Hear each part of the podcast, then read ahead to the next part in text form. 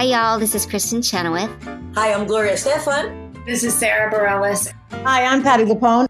This is Lin-Manuel Miranda. You're listening to the Broadway Podcast Network. Mom deserves the best, and there's no better place to shop for Mother's Day than Whole Foods Market. They're your destination for unbeatable savings, from premium gifts to show-stopping flowers and irresistible desserts. Start by saving 33% with Prime on all body care and candles. Then get a 15-stem bunch of tulips for just $9.99 each with Prime. Round out Mom's menu with festive rosé, irresistible berry chantilly cake, and more special treats. Come celebrate Mother's Day at Whole Foods Market. Hello, it is Ryan, and I was on a flight the other day playing one of my favorite social spin slot games on Chumbacasino.com. I looked over at the person sitting next to me, and you know what they were doing? They were also playing Chumba Casino. Coincidence? I think not. Everybody's loving having fun with it. Chumba Casino is home to hundreds of casino-style games that you can play for free anytime, anywhere, even at 30,000 feet. So sign up now at ChumbaCasino.com to claim your free welcome bonus. That's ChumbaCasino.com and live the Chumba life. No purchase necessary. VGW. Void where prohibited by law. See terms and conditions. 18+. Broadway Podcast Network presents Giants in the Sky, how Sondheim and Lapine went into the woods with me, Ben Rimalower. Today's guest, Jeff Blumenkrantz, Rapunzel's Prince in the pre-Broadway workshop. Once upon a time. Jeff Blumenkrantz played Rapunzel's Prince in the pre-Broadway workshop of Into the Woods and went on to understudy the role as well as Jack and the Steward for much of the Broadway run, eventually taking over as Jack. His many other Broadway credits include Three Penny Opera, Damn Yankees, How to Succeed in Business Without Really Trying, A Class Act, and Bright Star, not to mention numerous off-Broadway and regional credits, plus concert productions for City Center Encores and the New York Philharmonic. He is a familiar face on many of the best and most popular TV shows, and Jeff is also a Tony-nominated composer, having written songs for Urban Cowboy in addition to a long list of singers, including Audra McDonald and Megan Mullally. When did you first even know about the show? When did you first audition? And what was... I assume you were already kind of like a Sondheim head before that. Yeah, 100%. In fact, my obsession was with Sunday in the Park. So, of course, that was, you know, I remember being with all the, you know, the Sunday alumni and Into the Woods, and I'd be like, tell me stories. And they were like, really? That? Like, which is funny because that's sort of how I am about Into the Woods. People are like, tell me stories. And I'm like, oh, yeah, I mean, it was my first show, whatever. But anyway, I do have a story about how I got involved in the show, which I think is pretty funny. Tell me. It's long, Ben. I've got as much time as you want to give me. Okay. So I came to New York in the fall of 1986, right out of college. And one of the first shows that I did in New York was South Pacific at City Opera. Oh, wow. Paul Gemignani. Marsha Mitzman as Nellie Forbush. That's the one. Well done. It was actually Marsha and Susie Bigelow sharing the role. Okay. So I was doing South Pacific at the time, and I had a friend in the show. Her name is Ivy Austin. You might know her. I mean, she's had a really interesting career, but her big Broadway feature was playing the title role in Raggedy Ann the musical. Oh, wow. Yes. Yeah, so Ivy was one of the nurses in South Pacific, and we hit it off, and we had like wide swaths of time off during the show. So we would go down into the practice rooms at City Opera and just sing. I was, you know, playing the piano for her, and she would sing her songs, and she would say, oh, you know, play through this for me, and do you know, blah, blah, blah. And so we just spent hours down there. And so I had been playing her songs for her, and she was like, I have this audition for Into the Woods, which I was aware of because I'm a, like you said, Sondheim freak, and I knew it had been done at the Old Globe. And she said, I have this audition. Would you be my accompanist since you've been playing for it? I was like, sure, no problem. Wow. So I go to the audition with her, and she sings her song. And as she's leaving, Paul's like, well, you're here. Do you feel like singing? And I think I had actually gone, I might have gone to an open call and was summarily dismissed. I think that might have happened. Anyway, I'm at Ivy's audition and Paul says, "Do you feel like singing?" And I was like, "Okay."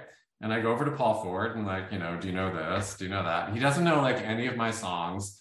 So then finally I'm like, "On the Street Where You Live." And he's like, "Great." And I sing that. And then that's, and I leave, the end. And then the next day, my agent gets a call from Into the Woods and they say, "We are wondering if Jeff would do some work for us.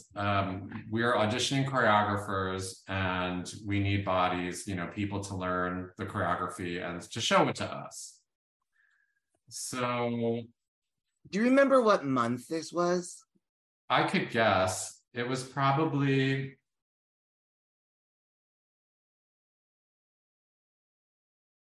March, April. Fascinating. Thank you. So maybe April, May. No, March, April. Definitely March, April.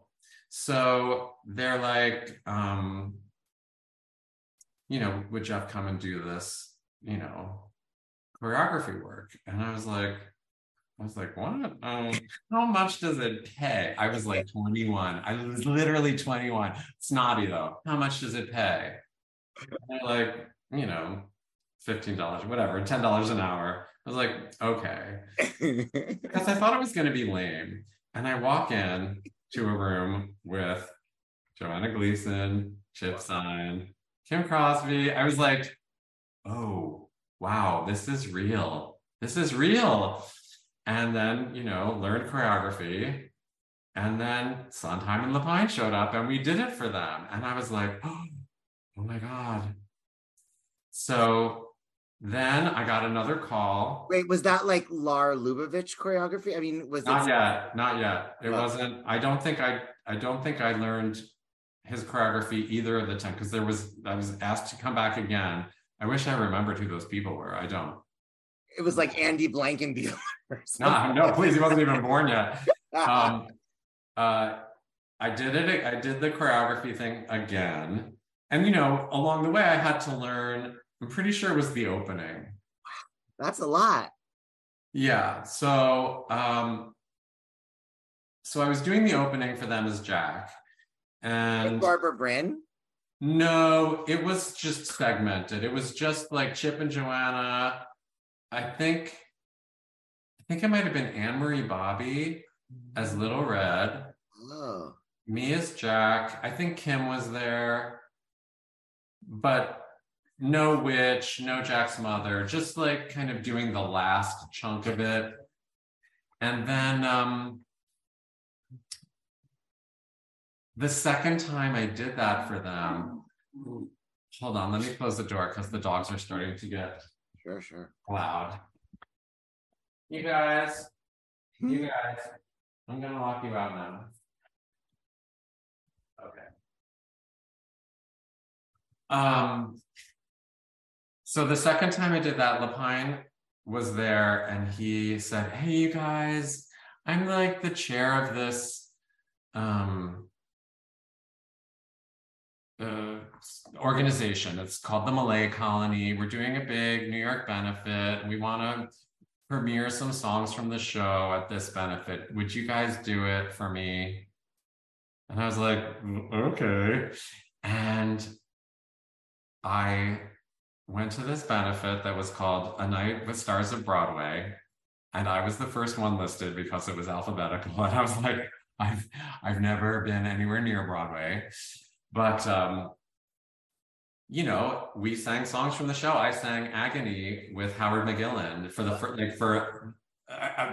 for a New York audience before it had ever, you know, been performed in New York.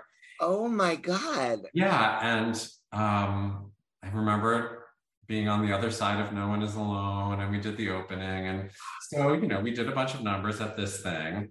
And then the next thing that happened was I was doing a production of Anything Goes at what was then called Penn Center Stage, like at Penn State. And they were like, "Could Jeff come and do our group sales presentation? And then we'd like to have him do a callback the week after." Wow. Understudy.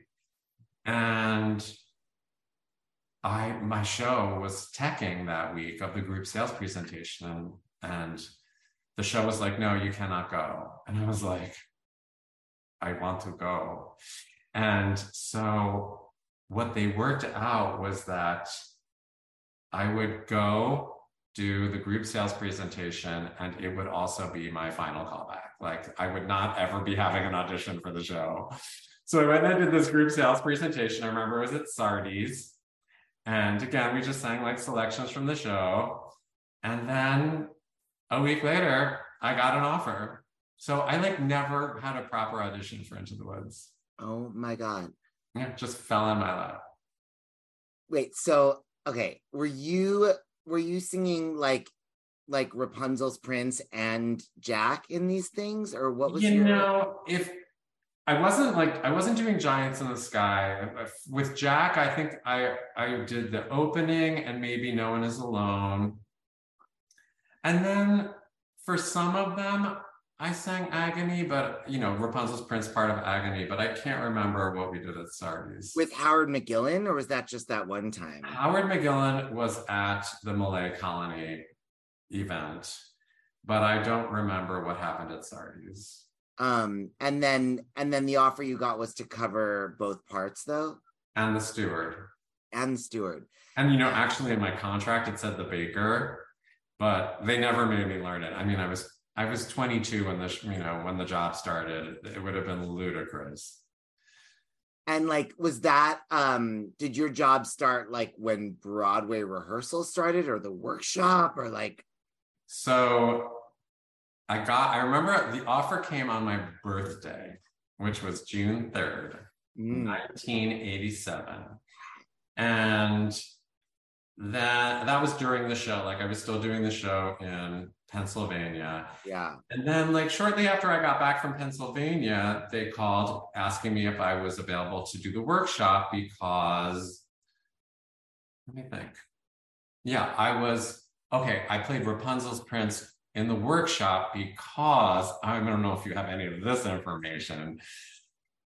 Bob Westenberg was not available for the workshop. So the actor who had been hired to play Rapunzel's Prince on Broadway and cover Cinderella's Prince was bumped up to Cinderella's Prince for the workshop, and I played Rapunzel's Prince. Now, that actor is not the actor who went on to play their role on Broadway. Do you know about this? Okay, you have just now explained to me. I knew that I just found out today from Bob Westenberg that he started the workshop and then had to go finish his run of the Crucible, and then they brought him back. And I knew that there was something with Burke Moses, but I didn't know, I didn't know in how that figured in. Mm-hmm. And I knew that Chuck Wagner had done it at the Old Globe. Mm-hmm. So I really have not, even now, I mean, you've just given me a lot of information, which I'm just reveling in, but so tell me, like, so was Chuck not part of the plan coming out of San Diego, and then when it didn't work out with Burke, that's when they went back to Chuck?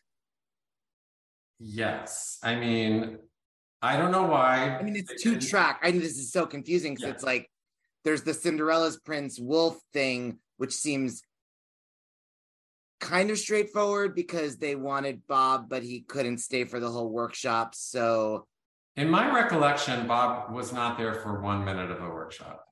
He seemed to say that he was there for 2 days, but maybe. No, as a matter of fact, I can assert, because I remember exactly what happened on the first day of that workshop. Maybe it was 2 days after he signed a contract for it, and then before it even started. Maybe there was another workshop before the one I did. I did a 2-week workshop that was probably in July, maybe. Right. Wow. Maybe August.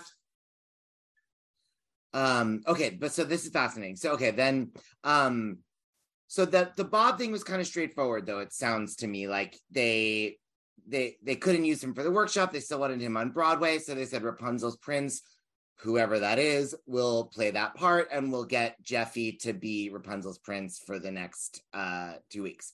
But that's then, right. So then at that time, it was Burke who was who they were planning to go to Broadway with as Rapunzel's Prince?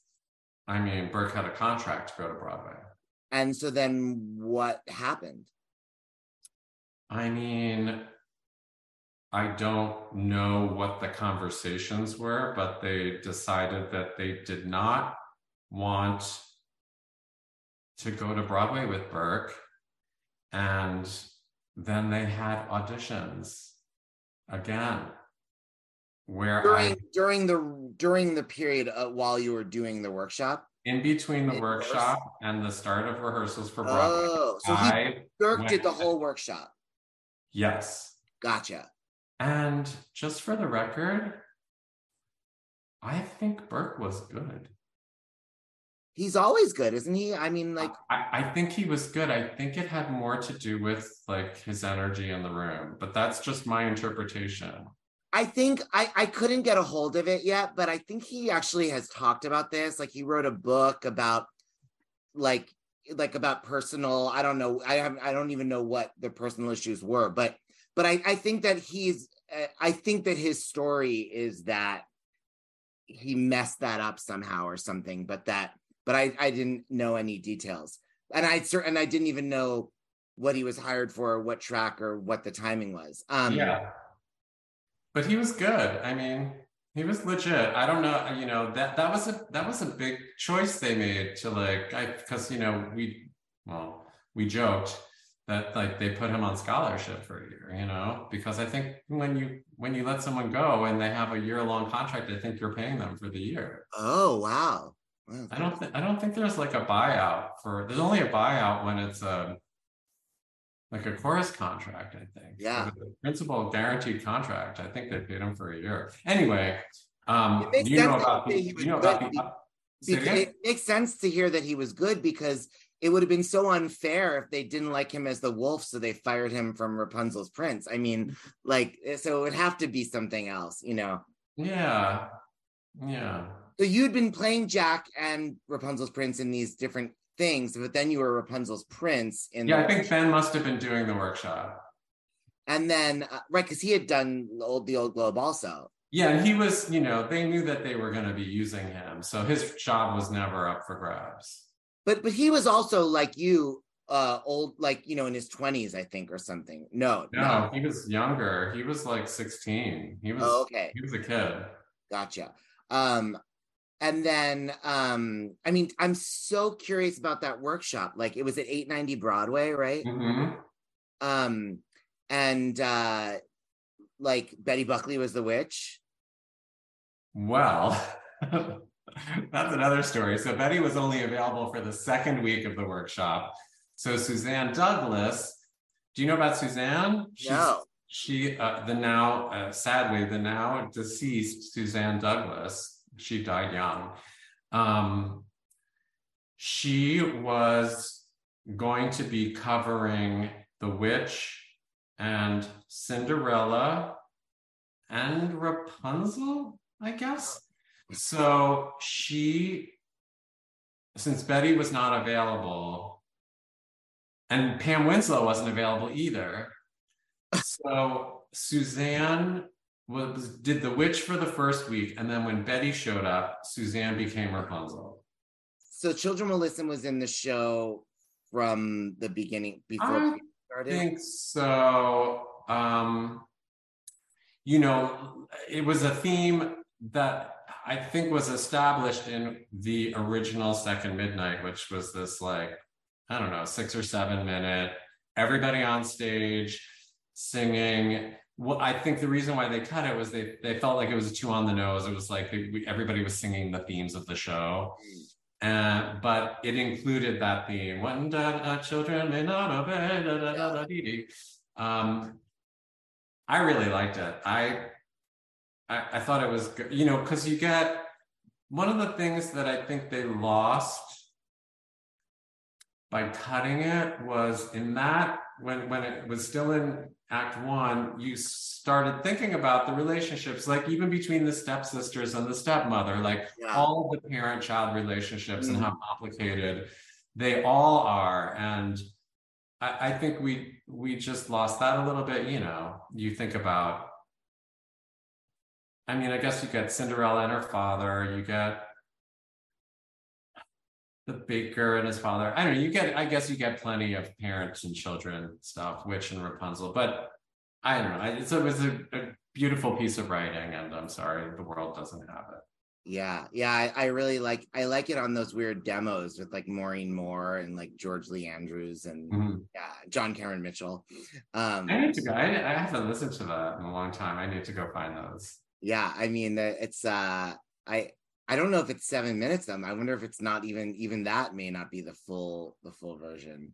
But it was long. It was long. Listen, and it has the verse of Children Will Listen, like that Barbra Streisand has in the song, like that, how do you say to a child in the night? Yeah. Oh yeah, that was beautiful. Don't turn around, I won't hold so tight. Yeah. But then it has more stuff too that's not in the show musically, or at least, you know, that this the like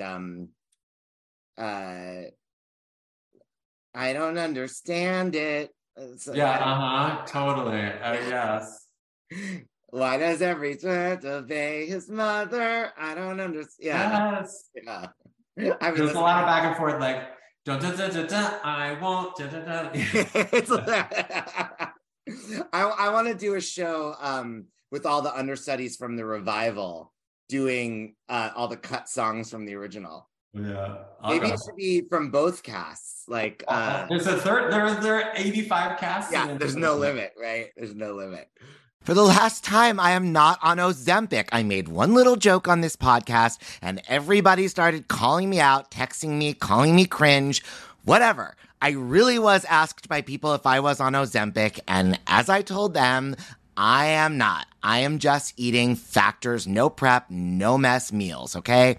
Warmer, sunnier days are coming. Fire Island season is here. Meet your wellness goals in time for summer thanks to the menu of chef-crafted meals with options like Calorie Smart, Protein Plus, and Keto. Factor's fresh, never frozen meals are dietitian approved and ready to eat in just 2 minutes. So no matter how busy you are, you'll always have time to enjoy nutritious, great-tasting meals. Make today the day you kickstart a new healthy routine. What are you waiting for? With 35 different meals and more than 60 add-ons to choose from every week, you'll always have new flavors to explore. Crush your wellness goals this May with dietitian-approved meals and ingredients you can trust. From breakfast to dessert, stay fueled with easy, nutritious options. Treat yourself to restaurant-quality meals that feature premium ingredients like filet mignon, shrimp, and blackened salmon. And kitchen time is kept to a minimum. They are ready in 2 minutes. No shopping, no prepping, no cooking, no cleanup. Enjoy effortless support for your lifestyle. Choose from 6 menu preferences to help you manage calories, maximize protein intake, avoid meat, or just simply to eat well balanced. Head to factormeals.com/GiantsInTheSky50 and use code GiantsInTheSky50 to get 50% off your first box, plus 20% off your next month. That's code GiantsInTheSky50 at factormeals.com/GiantsInTheSky50 to get 50% off your first box, plus 20% off your next month while your subscription is active. For the ones who work hard to ensure their crew can always go the extra mile. And the ones who get in early so everyone can go home on time. There's Grainger, offering professional-grade supplies backed by product experts so you can quickly and easily find what you need. Plus, you can count on access to a committed team ready to go the extra mile for you. Call, click Grainger.com, or just stop by. Grainger, for the ones who get it done. So, okay. So tell me about playing Rapunzel's Prince in the workshop. How was that for you? I assume, because it seems like Agony didn't change that much from all the pre-Broadway incarnations. No, I mean, honestly, like I don't think anything will ever top like that Malay Colony benefit experience, where, you know, to have people. The laughter of like, we've never heard this before. It was very heady, but I don't really remember the presentations of the workshop. I guess weren't there 3 different endings? Like you did one version where the baker's wife didn't die, and one version where everybody died, or like I don't remember, are people saying like they did that, we did that on successive days? Yeah, like that there was like an A ending, a B ending, and a C ending, and they like were all tried. I didn't remember that we did that in the workshop. I remember that they did some like big experimenting in previews. I feel like there were days in previews when the baker's wife didn't die, and you know, the narrator didn't get, you know, like all playing around with all that stuff in the second act. I remember that in previews. I don't remember how much that played into the workshop. I mean, there definitely seems to be a lot of confusion in general about what was in the workshop, what was in the Broadway. Were the workshop at the same studio where Broadway rehearsals took place? You know what? I wasn't invited to Broadway rehearsals. Oh, really? Not until... I feel like we didn't go on the payroll until they had moved into the theater. Wow. Well, it's a good thing that you were in the workshop, so you had a leg up on everything. Yeah, yeah. There were a few of us. Carolyn was also in the workshop. She did Jack's mother in the workshop. So a few of us, like, we knew each other and we knew the show, and we didn't come in blind. But I think they must have been at 890.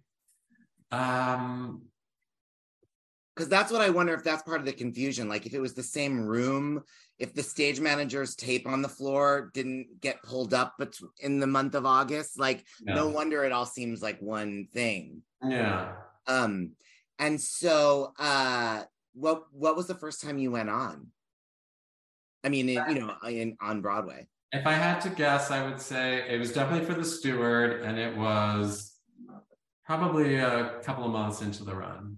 Yeah. Did you feel equally ready to go on in any of the tracks? Well, I mean, we were very well rehearsed. Mm. We had understudy rehearsals twice a week for, I think, the whole time I was in the show. Wow. Because the understudies, you know, everybody covered at least two or three parts. Yeah. So everybody had to learn their parts. And then once they learned their parts, we were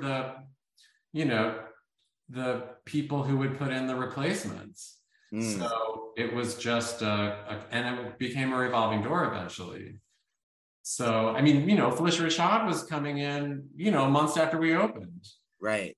And then there were always new understudies getting at it. And so we were very well prepared. I mean, they even gave us a tech, maybe one or two tech rehearsals, because there was some, you know, wonky scenic stuff that we really needed to, like, things, moving parts that we needed to be standing on and, you know, feel how they moved. So we, you know, by the time, you know, it was a blessing, I think, going on for The Steward, because it was the least responsibility. Mm. But I, you know, these, back in the days of Into the Woods, understudy assignments were numbered. You were the first cover or the second cover. Ah. If you were the first cover and that person was out, they had to put you on. Like, you had the advantage, you know, you were the priority cast person. And I had first cover for all three of my parts. So I went on a ton.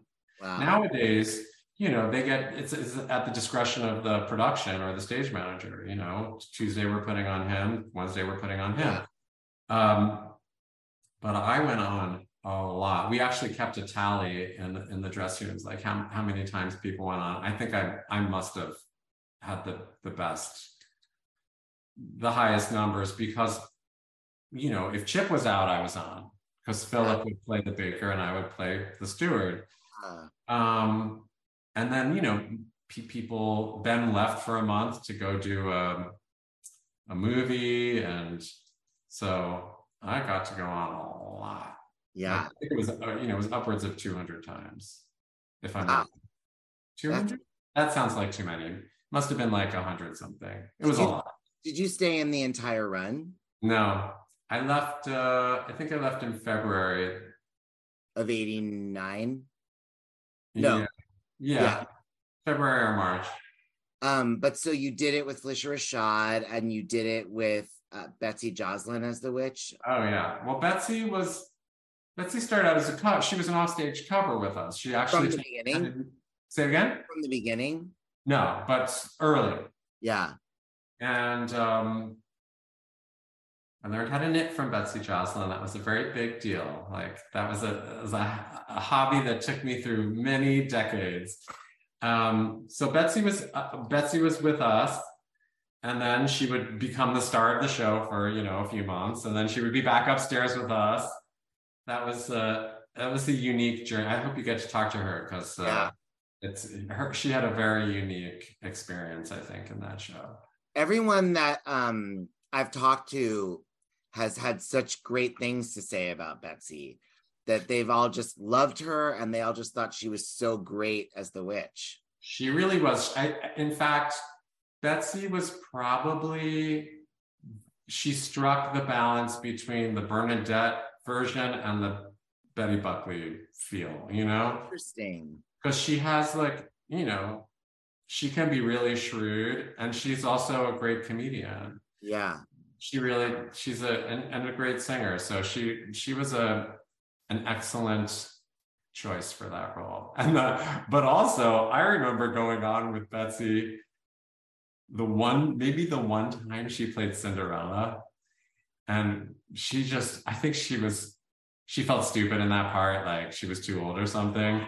And I just remember being on the ground, here's another bean, there's another bean, and we're scrambling around picking up the beans, and she looks at me, she's like, oh my God, I can't believe I'm doing this. That's funny. What about were you still in it when Nancy Dussault was in it? Oh yeah. I think the only one I missed was Ellen. Oh right, shit, I guess that was just the last month. Yeah. And how did those, when you were doing those understudy rehearsals, would you only play one role of your three when you did an understudy rehearsal on a given day? It was like you'd come in and they'd be like, okay, today Jeff is playing Rapunzel's Prince, Michael's playing Jack, they just kind of divvied it up. And then some days they'd be like, yeah, we don't need you. We're just doing the stepsisters stuff today. But yeah. And wait, was Maren Maisie in the understudy crew from the beginning? No, but again, I think Maren might have been hired when Betsy became full-time witch, because I think Maren's track and Betsy's track were identical. Because they were people that could play the witch and Cinderella kind of a thing. Witch, Cinderella, I know. Well, Maren ended up replacing as Rapunzel. She must have covered it. Yeah. Was that your first exposure to her? To Maren? Yeah. I did a reading or workshop of a Michael John Lacusa piece. And I can't remember the chronology, but Maren was the lead in that. So I just don't remember if it was before I knew her from Into the Woods or not. Yeah. She must have been incredible in all of those parts.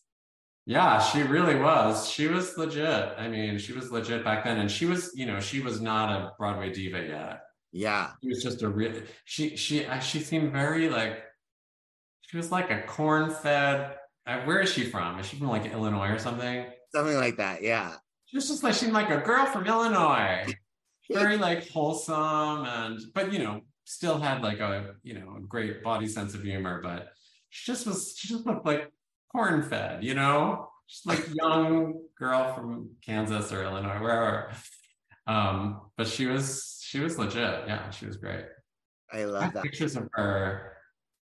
I know I have pictures of her as Cinderella and Rapunzel. Yeah, I have good pictures.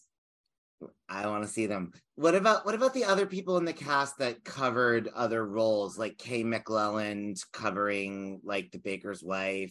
Would you go on with her in the understudy rehearsals? Oh yeah, you have done every combination with everybody.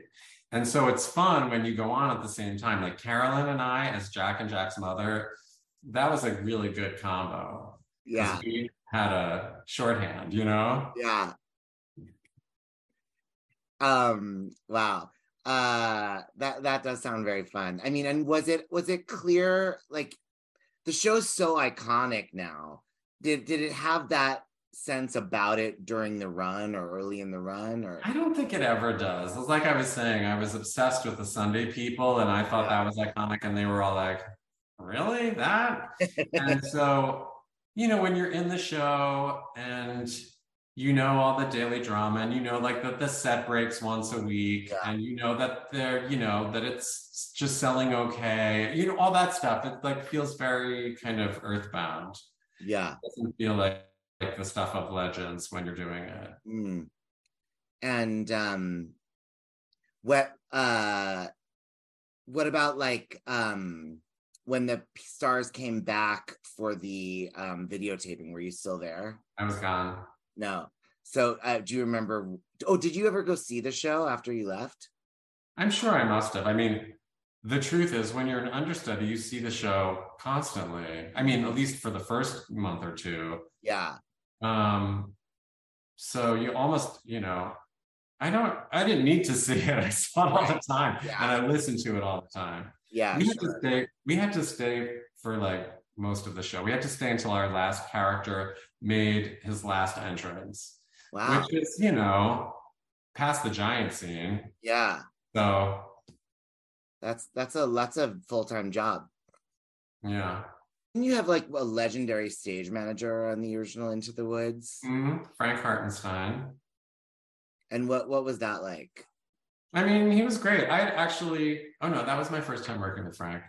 Yeah, he was great. I mean, I don't know. I did, like, a few shows with him, so my memories of Frank are jumbled. But, you know, he was, like, the real deal. He was a real... And I have to say, the whole team that, you know, ran understudy rehearsals, they were very, very good at it. Marianne Kane, Jonna Murray, like, real crackerjack stage managers. And had they done Sunday in the Park with George or done a lot with Paul Gemignani? What was their sort of, like, a unit? I know Jonna definitely was on Sunday. I don't think Frank was the PSN for Sunday, but Jonna was around because I read that book. Yes, that one. And I read about Jonna in there. Yeah. And what about Gemignani? Was he not heavy-handed, what's the word I mean, but, you know, did he give you a lot of attention as understudies? I don't remember. Was he intimidating? Well, again, I knew Paul already from South Pacific. Mm. So I wasn't intimidated, but he is, you know, Paul is a big personality, and he's also a little, like, I'm going to use if this word has, like, a negative connotation, I don't mean it to, but he's a little, like, kind of inside clubby. Like, he, you know, he has this kind of best friends and private jokes. And I remember, you know, being on stage and, like, I'm watching him, you know, chum around with either the band or people on stage, and I'm like, we're up here, you know. He's a good time guy, you know. Yeah. He likes to chum around with his friends. So yeah, if you're not one of those people, I could see, like, where you could feel, like, maybe intimidated or just, like, not in the club kind of. Yeah. I just thought of a story I wanted to tell you. Tell me, please. It's really more of a Bernadette Peters as a goddess story. Always happy to hear those. Okay. So this is previews, and it's the day that they are putting the Last Midnight into the show. So what had been Boom Crunch is now becoming the Last Midnight. Mm. And is this late in previews? It's not early. I mean, that was a very end of the preview period edition. So was Boom Crunch not working? I don't know. I mean, it didn't disappoint me, but I guess they felt like they could do better. Yeah. Because I still prefer Last Midnight, but I wonder, I can't tell if that's just my bias from knowing it first. I wonder if it had to do with the groove of it. Like Boom Crunch has a kind of heaviness, and Last Midnight, gathers speed and gets that kind of jazz waltz thing going. Mm. And maybe they were just looking for more of a swirl to get her to do her exit. Yeah. So Ben, for whatever reason, was not available for the first staging rehearsal of the Last Midnight. So I'm playing Jack. And Lar is, we're up there with Lar. And he says, okay, on the first line, I want you to walk here. And then on the second line, I want you to do this. And on the third line, I want you to go there. And Bernadette's listening. And then she says, maybe it would be really powerful if I just stand still for this first part. Mm-hmm. And he's like, actually, what I'd like you to do is walk here on the first line, do that on the second line, go over there on the third line. And she went, okay. And then she did it. And I'm like, don't do it. It's terrible. What he's asking her to do is terrible. And everybody knows it. And she just did it. She did it for the next, 45 minutes of that rehearsal. And then, it wasn't going into the show that night. It was still we were still doing Boom Crunch at night. And then the next time they rehearsed it, she was standing still for the front of the song, as it should be. But I just thought that was so graceful. Mm. Most other actors would have gotten into it with him then and there, been absolutely not, I am not doing that. And she just showed it to him, So I will always respect Bernadette Peters for letting, showing people what they need to see before. She probably went to James and said, I ain't doing that. And she didn't embarrass Lar. Yeah. And she didn't put up a fight. It was very elegant. Well, that's great. Well, thank you so much, Jeff. It's great. It's so great to talk to you. And I really appreciate your stories and your time. Sure. Anytime, Don. And all right, well, be well and have a great rest of your day. Thanks, you too.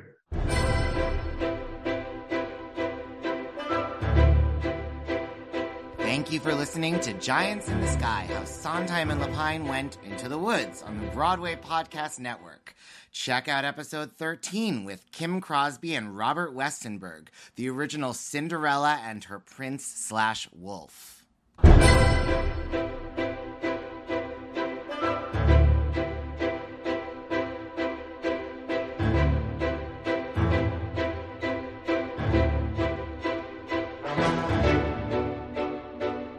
Hey, it's Leslie Odom Jr. here on the Broadway Podcast Network to tell you about the Rise Theater Directory, a program of Maestro Music. Rise is a national online resource designed to connect and empower backstage and administrative and creative theater professionals from underrepresented backgrounds. If you work or aspire to work in the theater community, this can help you find your next project. And if you hire theater professionals, search the Rise Theater Directory to find your next team. Create your profile now and get more information by visiting risetheater.org. That's theater with an RERISETHEATRE.org, because only together we rise. Okay, round two. Name something that's not boring. A laundry? Ooh, a book club. Computer solitaire, huh? Ah, oh, sorry, we were looking for Chumba Casino. That's right, ChumbaCasino.com has over 100 casino-style games. Join today and play for free for your chance to redeem some serious prizes. Chumba. ChumbaCasino.com. No purchase necessary. Void where prohibited by law. 18+ terms and conditions apply. See website for details.